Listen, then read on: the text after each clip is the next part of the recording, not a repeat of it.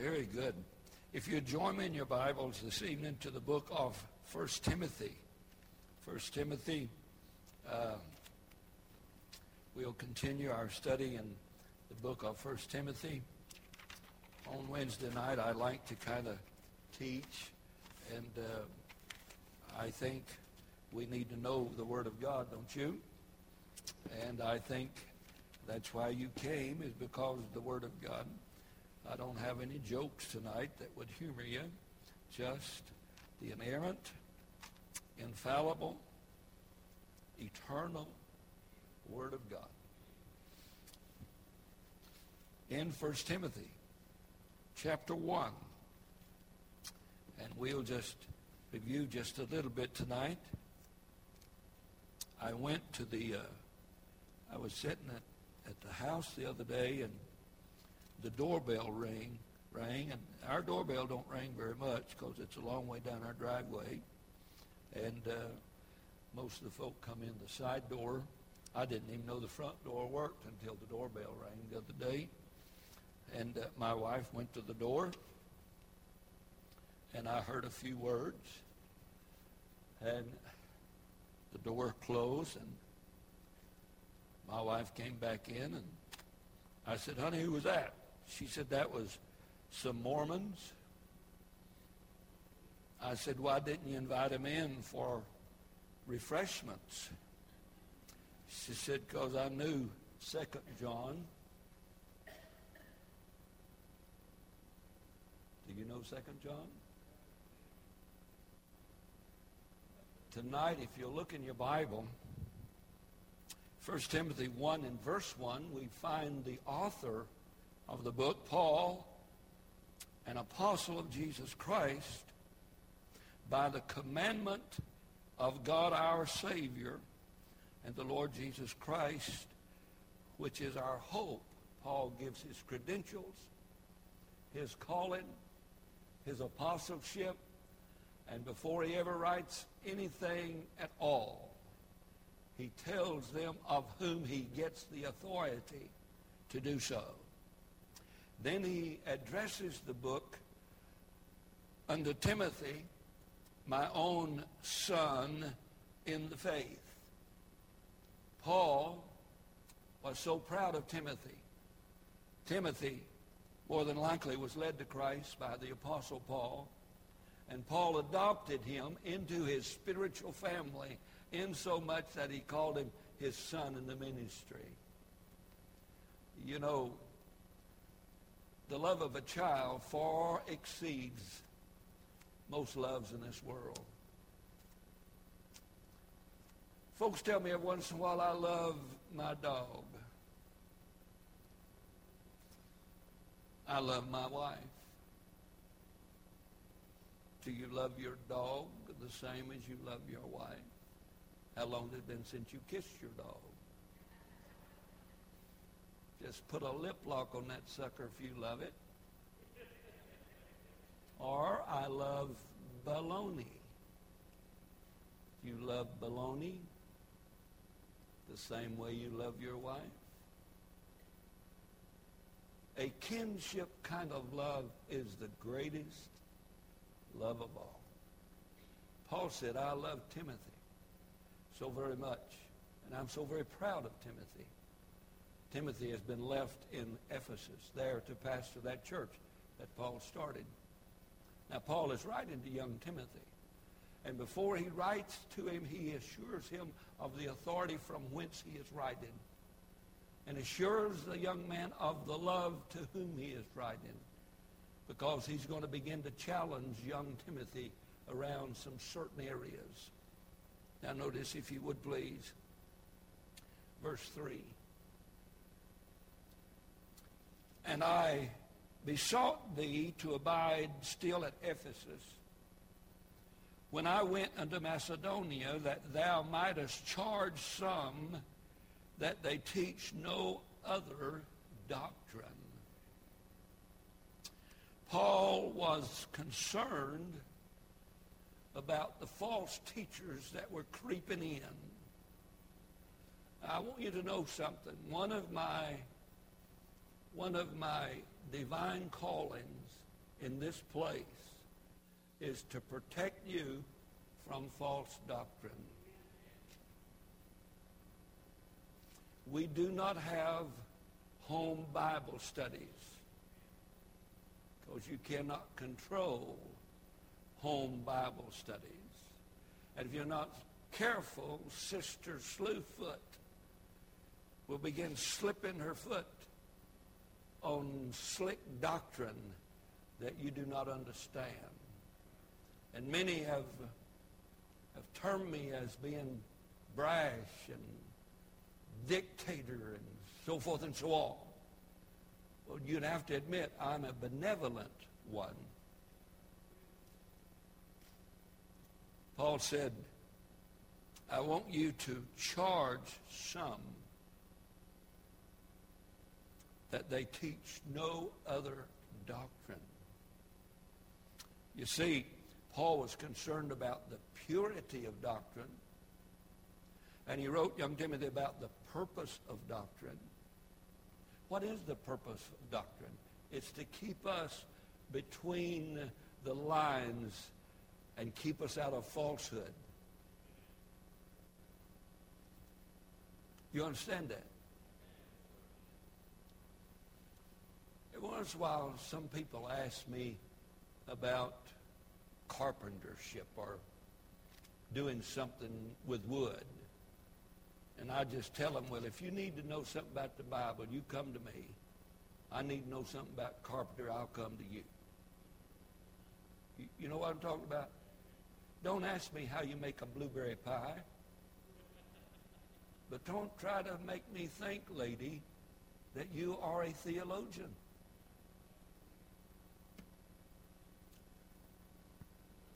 Amen.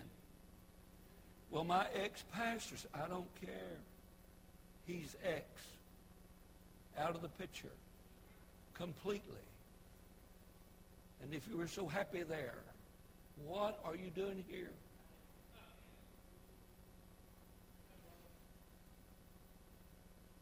I am responsible for what you believe because what you believe determines what you do.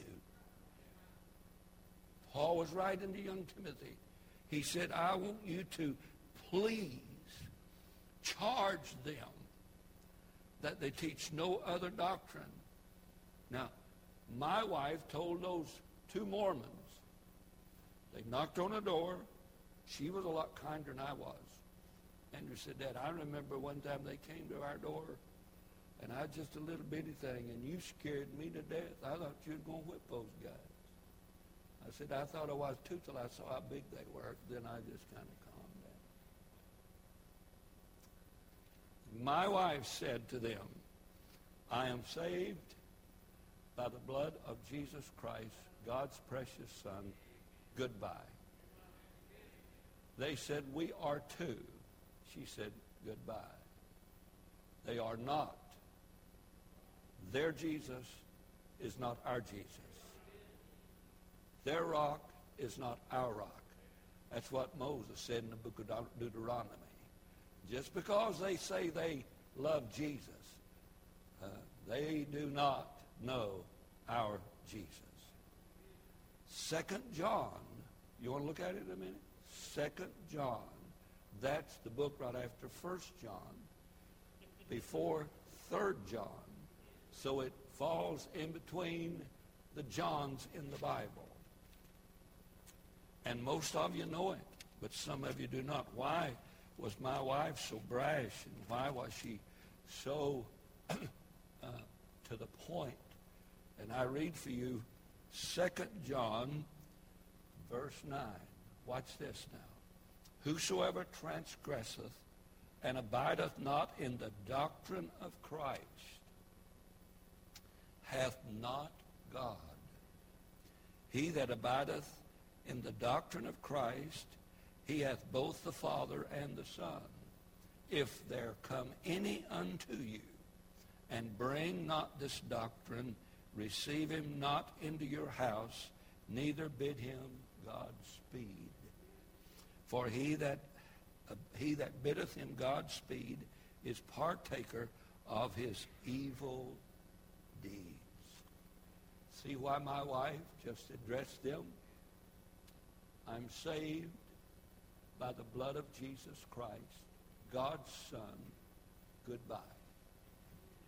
I wouldn't even have said goodbye. Don't bid them Godspeed. If you even bid them Godspeed, you become partaker of their evil deeds. God has no sympathy or compassion for false doctrine. Timothy, be careful with false teachers. Be careful with false preachers. Be careful with false doctrine. What that is, is polluted doctrine. Did you know, and I know you know because I've told you so I know you know, that rat poison only contains 5% poisoning. Don't take much poison to kill a rat. 95% smells good, tastes good, and is not harmful. It's the 5% that kills. You know what would kill this church? For me to loosen up on doctrine, on belief. Listen, folk, and I want to be kind. I am a Baptist. I am not half a Baptist. I'm not a Baptist and a half. I am a Baptist. I'm a Baptist because of biblical convictions, not preferences. When I started this church, I was a Baptist. For 20 years before I started this church, I was a Baptist.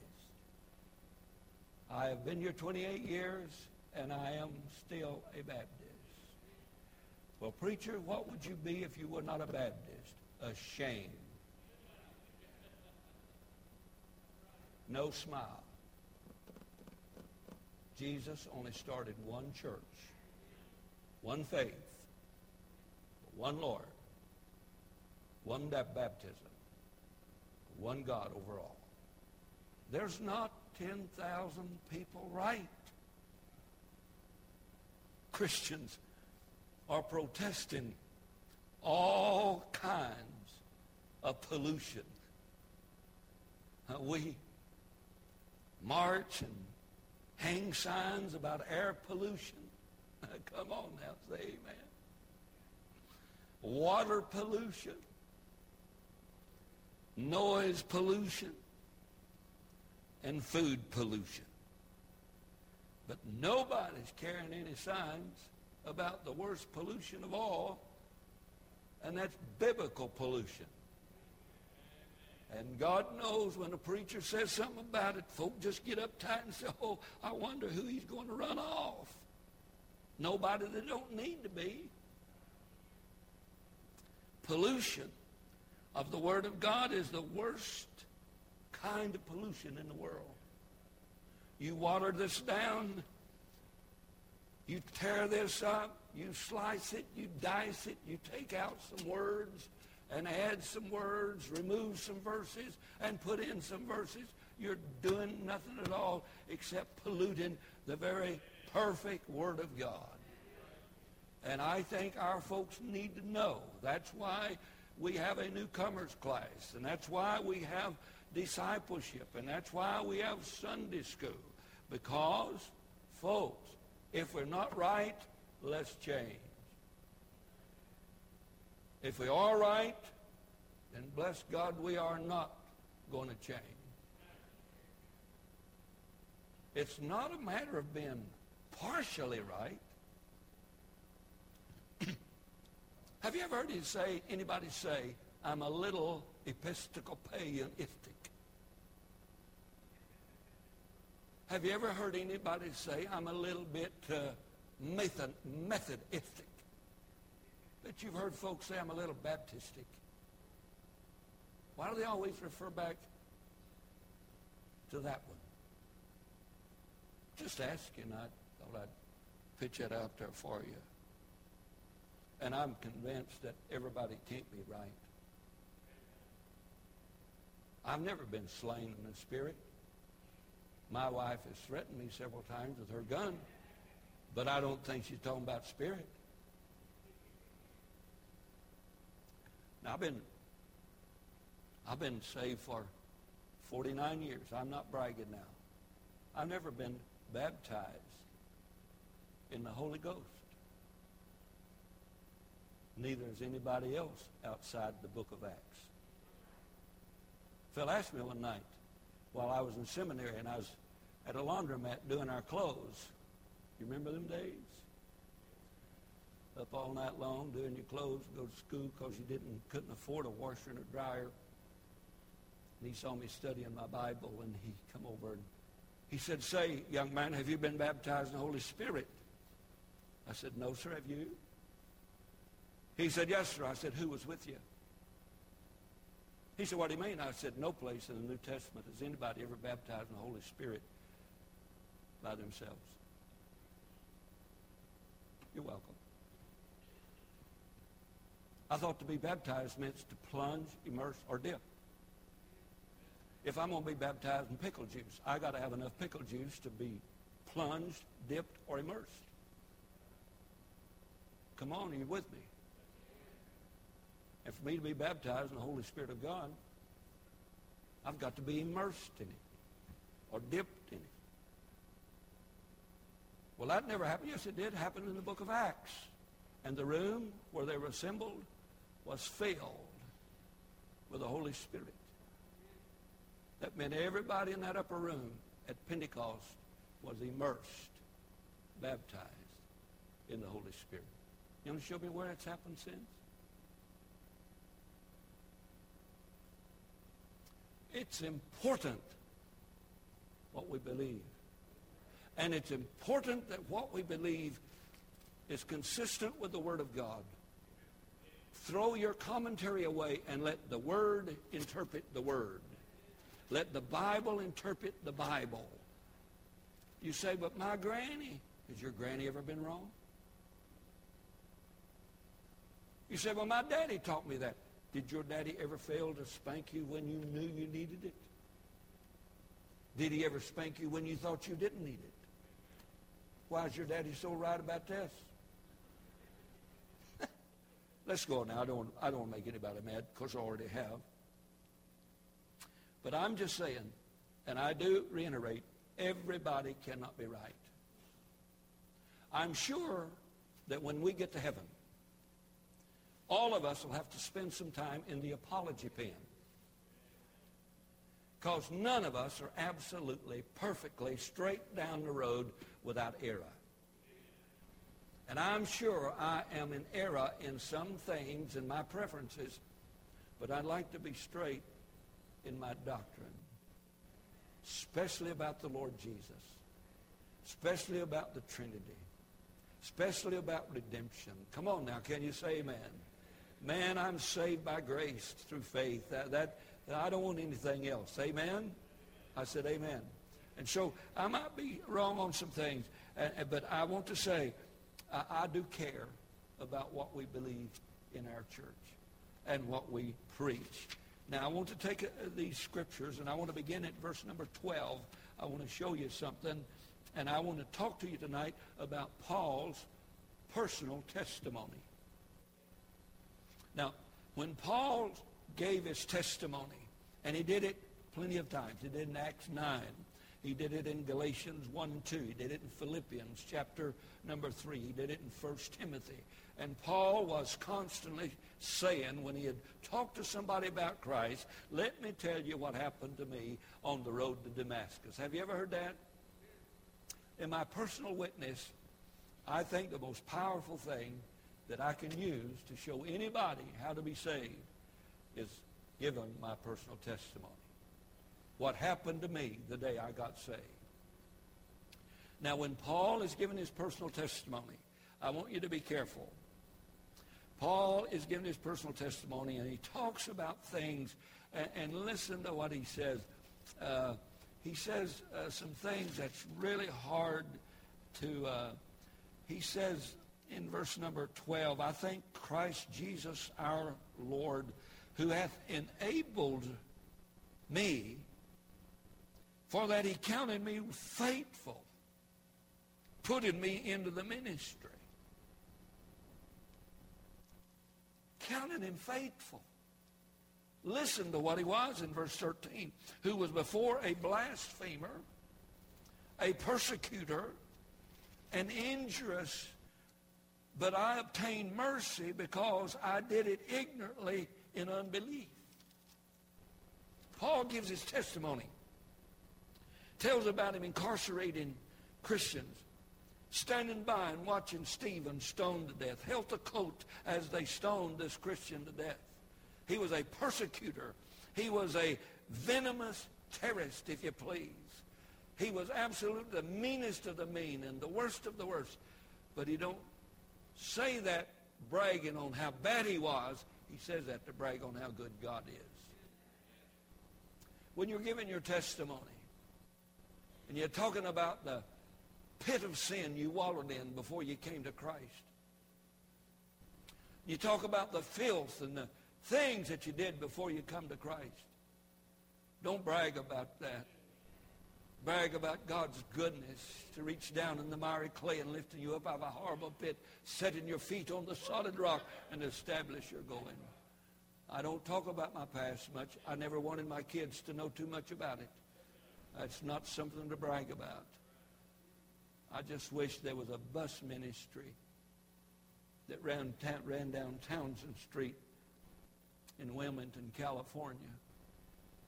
I just wish there'd been a bus worker coming to the skid row and coming to the poverty part of town and knocked on my door. It probably saved a lot of heartache and a lot of scars. But then in mercy, God reached down and saved all of us. Amen. I was, we were eating today, and you say, Preacher, you need to start teaching. Oh, just be quiet. You probably wouldn't understand what I'm going to say you. We read in that Dairy Queen. We go to the rich places when we eat, and and little Caitlin was there in the chair, and a fellow was there, and I think he had a, a ponytail and a in a, you know, braided and he had a beard. And he just reminds you of a fellow that parked his motorcycle out back. I don't know, he might not even own a motorcycle. But he started playing with Caitlin, and Caitlin would mimic him. And, and I thought he's going to spend the rest of the day there. And uh, just a kind and gracious guy. But if you walked in, you'd you probably wouldn't want to sit by him. You'd probably think he had a gun, a knife, and ready to cut somebody's throat. And uh, my wife made a comment and said, you know, you wouldn't, I look at that guy, you wouldn't think he'd be so kind and warm and gracious. I said, he's about the age of those fellows who were so misunderstood and mistreated that went to Vietnam and fought for our freedom and come back was treated like dirt. And I named my wife some of you guys who, who did that. You know there's always a reason why folks are like they are. Paul, there was a reason Paul was like he was. He said in verse 12 and 13, look at this. He said, was injurious, now I have obtained mercy because I did it ignorantly in unbelief. Is ignorance a good excuse? In your Bible, if you're writing it, write right there, if you would please, just just jot down there someplace, maybe Numbers 15 and Leviticus chapter 5. And in the Old Testament, God made exceptions to someone who sinned ignorantly and someone who sinned knowingly and intentionally. And the only reason Paul said, when I did what I did, I did it in ignorance, is he was referring back to the law of Moses which made exceptions to folks who did something who thought they were doing right, but they were not doing right, they were doing wrong. And he made a difference between those who were doing wrong, knowing they were doing wrong, and intentionally did wrong. He said, there's no sacrifice for that cat. But those folks who do it in ignorance, there is a sacrifice. Even the cities of refuge were for those who sinned and did not realize they had sinned. He said, I did it ignorantly. But verse 14, and the grace of our Lord was exceeding abundant with faith and love which is in Christ Jesus. Now notice, this is a faithful saying and worthy of everybody who's ever lived on this earth, worthy for them to accept it. That Christ Jesus came into the world to save who? Somebody tell me. And then he said, of whom I am what? Paul is saying to young Timothy, there's nobody in Ephesus God can't save. they just, ain't nobody ever spit in the woods that God can't save. It's the reason I know that because Jesus Christ is worthy to be accepted. And he saved me, so if he saved me, I'm the chiefest. I'm the worst. he can save anybody. Isn't that wonderful? Well, he goes on to say, Howbeit, for this cause I obtained what? Mercy. You know, isn't it amazing how much mercy we received and how little we're willing to give everybody else? isn't it amazing just how saved we are and how ignorant everybody else is? Isn't it amazing how much mercy it takes to save us? That in me, Paul said, in me first, Jesus Christ might show forth all long suffering. Paul said, he saved me. I'm the chiefest of sinners. I'm a persecutor. I'm a terrorist. He saved me and was long suffering to me to do something for you, to give you a pattern. That's what he said, isn't that right? Look at this.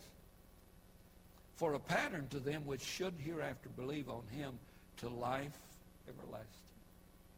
You know why you're saved tonight? You're a pattern for somebody else. You're a pattern for somebody to look at. Andrew was cleaning a shotgun I bought last year. It's the only single shot semi-automatic shotgun I ever bought.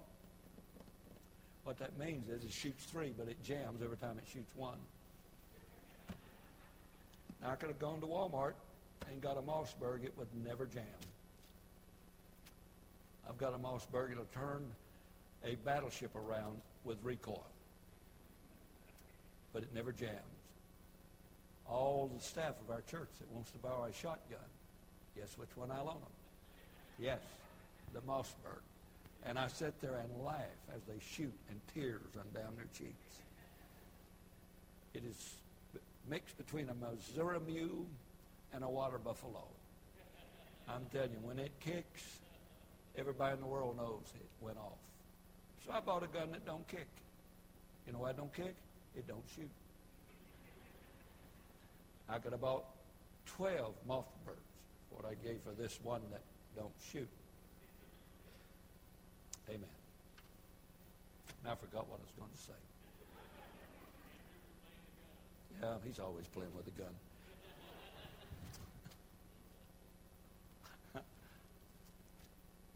Would you just hold your finger right there a minute? Paul is giving his testimony. And then he writes to Titus, just over in Titus. We go to Titus chapter number 3, and let's look at, at, a, at, a, at, at a verse there.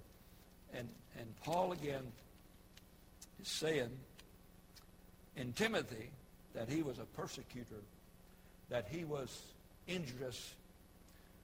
And then over in Titus chapter number 3, right into a young man also. In Titus 3 and verse 3, for we ourselves also, before we were saved, sometimes foolish, disobedient, deceived, serving divers lusts and pleasures, living in the malice and envy, hateful and hating one another. Kind of identifies us all, doesn't it? I said, kind of identifies all of us. But now let me show you the difference. In Titus chapter number 3, it says, we were. Paul said, I am the chief of sinners. Saved. On his way to heaven. Experienced the mercy and grace of the, our Lord. And he said, not I was, but he said, I am. You know what I, what I like about Paul? Is his honesty and humility. That which I would, I do not. And that which I would not, that I do. Saved, probably the greatest Christian to ever, ever grace the face of the earth. Oh, wretched man. Not that I was, but that I am. You know what, what would help our church a whole lot more? If we realized we ain't in heaven yet. If we realized we're not anything special. We're just sinners saved by grace. Amen now. Come on. And Paul said, we were foolish. We were disobedient. We were deceived. We were serving divers lust. But he said, although I'm saved, I'm still the chief of what? Have you looked in the mirror lately? Is there any more lines than there used to be?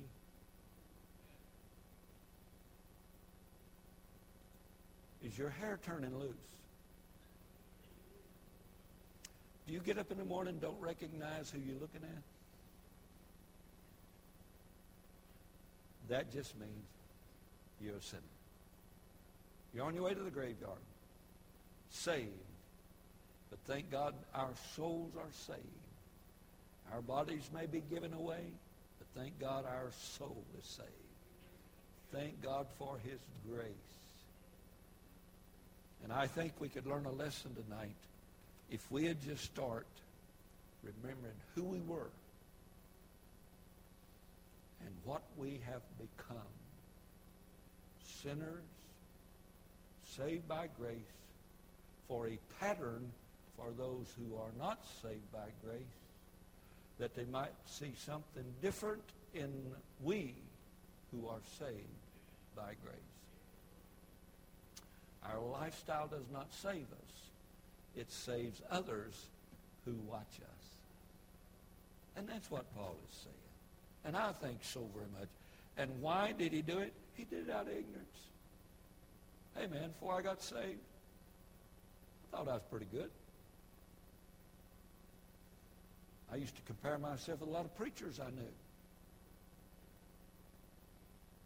I just got mine the same way they did, just as I wasn't as tricky about it.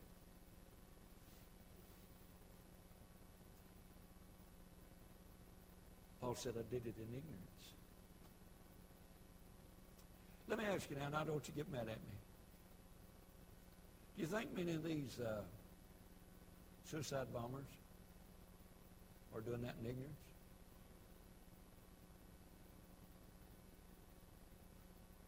Have you prayed for any of them? That's tough, ain't it? That's, that's tough, ain't it? Paul was the first terrorist that we read about in the Word of God. Everybody's scared to death of him. I tell you, the more you read the Word of God, the more you see how those folks are acting over there. Nothing has changed. They still living in biblical times, riding horses and cut people's heads off. They think nothing about shooting or killing. Uh, you think maybe some of them might be stooped in ignorance? Blah, blah. Oh, sh- you know what this is called? An altar. See, your sin and my sin put Christ on the cross, just like their sin put him on the cross. I think we need some tuning up in our prayer life. I think if we tuned up our prayer life, it might tune up our attitude toward others. And we wouldn't be near. You ever notice when a Christian gets made and gets saved, everything's just black and white? Of course, before they got saved, everything was gray. And since we got saved, everything's black and white. If you're on white, we're, we're good with you. If you're on black, oh, you better not cross me. I'll run over you in my truck. Is that the Christian spirit? That, that, that's not what Christ.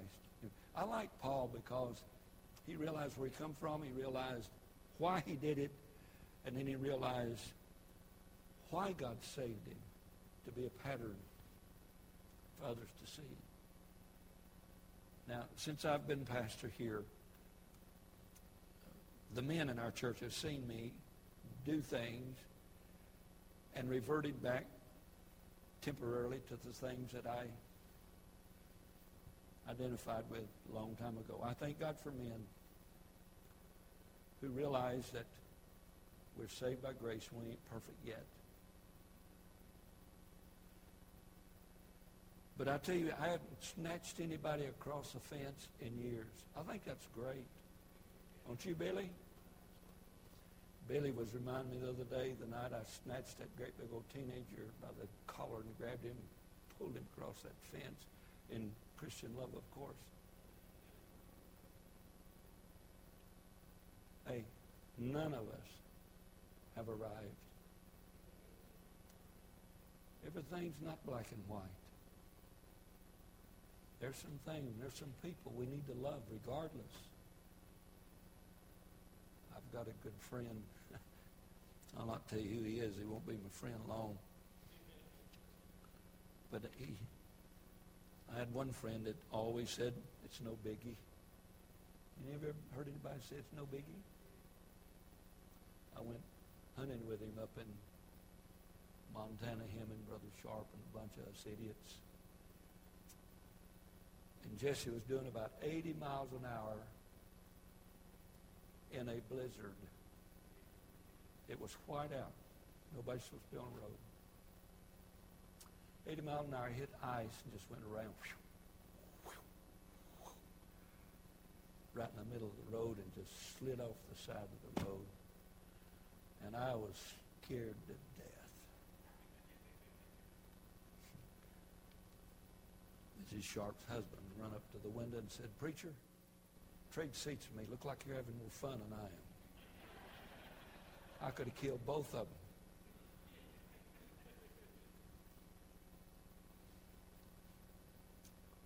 Let's quit acting like everybody's having more fun than us and realize where we came from. What wonderful grace and love that God bestowed upon us and got us saved. And he saved us for a pattern. That people may follow and say, hey, there's something different about that person. That does not help save us. It helps save others. I close with this verse. It's a beautiful verse. Look at verse 17. Paul says, now, young man, I've told you how I was saved, why I was saved. And then he says, now unto the King eternal. You like that? Unto the King eternal, sovereign of the universe, the King immortal, the King invisible, the King who is the only wise God. The honor and glory forever and ever. Amen. Is that great or what? From a persecutor to a preacher. Unto him be glory and honor forever and ever. Amen. All of God's people said, Paul's testimony. He used it regular, and so should we. You say, Preacher, I don't know how to show anybody how to be saved. Just tell them what happened to you. Because you was there when it happened. Sunday night, as we got rid of those sandwiches real quick, and I'm sorry if you didn't get any. He who lingers drinks tea.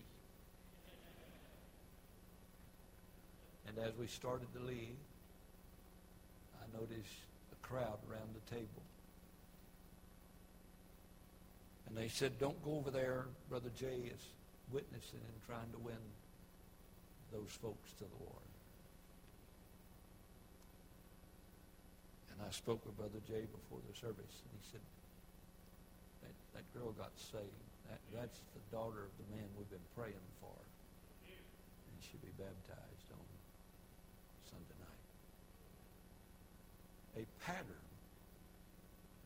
You got that? A pattern for those who are yet to believe in the Lord Jesus Christ. Let's not be so judgmental. Let's not be so black and white. As you know, I have two sons other than Andrew. Andrew got the best of out of both of them others. I was in evangelism years and years ago, and president of the college called me. He said, Gene, do you have just a minute? Could I speak with you? I said, yes, sir. What is it? He said, well, we've caught Gene Jr. chewing tobacco. I said, well, kick him out. I'll come out there. I'll kick him out. If you'll just wait, I'll fly into town. I'll kick him out of school. Dr. Martin said, Gene, let's give him some room for growth. You hear that? Let's give other Christians room for growth. Don't try to put them in your little niche. One good thing about Paul, he realized he was still the chief of sinners.